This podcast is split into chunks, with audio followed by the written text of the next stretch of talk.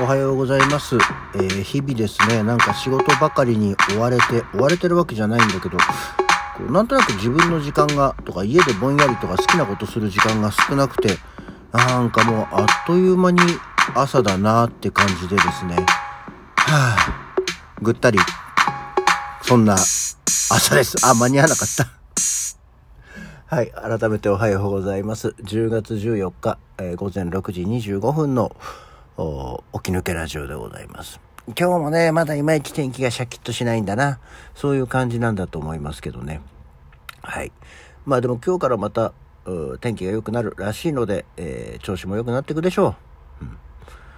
うん。なわけでですね、ふとね、この間、あの、思い出した言葉に、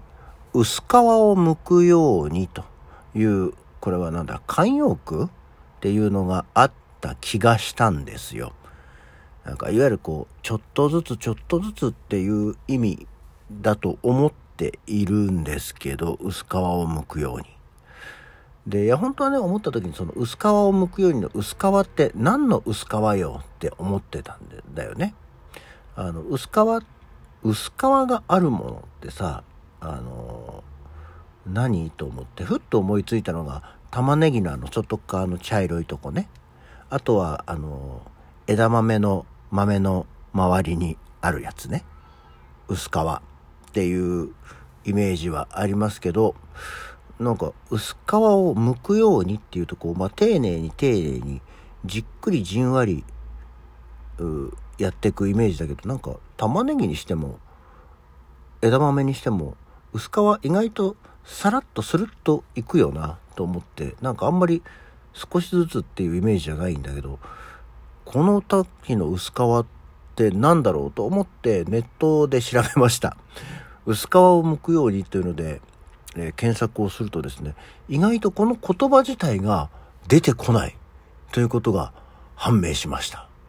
あのね、らっきょうの皮を剥くようとか、玉ねぎの皮を剥くようなとかっていうような言い方もちょこちょこっとあるんですけど、なんかね、その薄皮を剥くようにっていう、私が本来調べたかった言葉っていうのが意外と少なくて、あれ？もしかしたら、これポピュラーな言葉ではない、もしくは、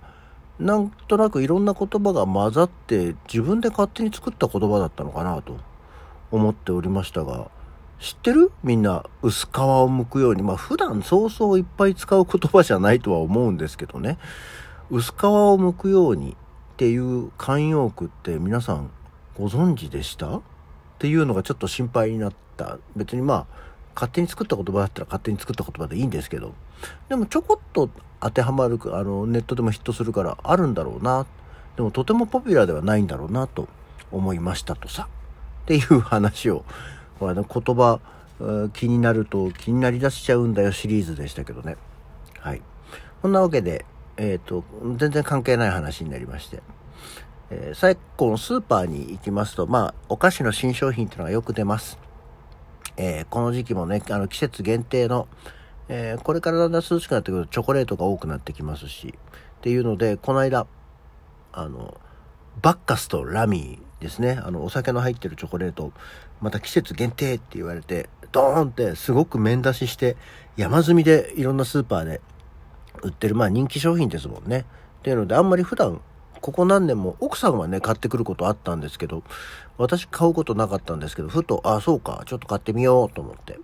であアルコール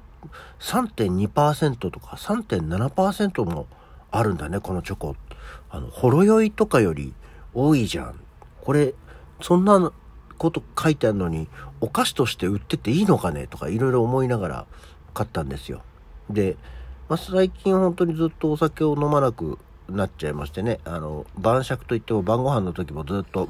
ノンアルコールビールばかりを飲むようなものなんですけどどれどれと思ってまあでもお菓子だし言うてもお菓子だしと思って、えー買ってきて食べたらですねあれはねお酒だね。あの私お酒を飲む時のあの酔っ払う以外のダメな反応というか悪い反応の一つとしてあのアルコール誘発性喘息なのであの呼吸が辛くなるんですよ。ヒューヒューしちゃう喉が。っていう状況になるんですけどラミーを食べたらてきめんで喉がヒューヒューして喘息のシューっていう薬を飲んだった、シュッという薬をかけたっていう、かけた、なんていうの？吸ったんですよ。っていうので、あ、これちゃんと、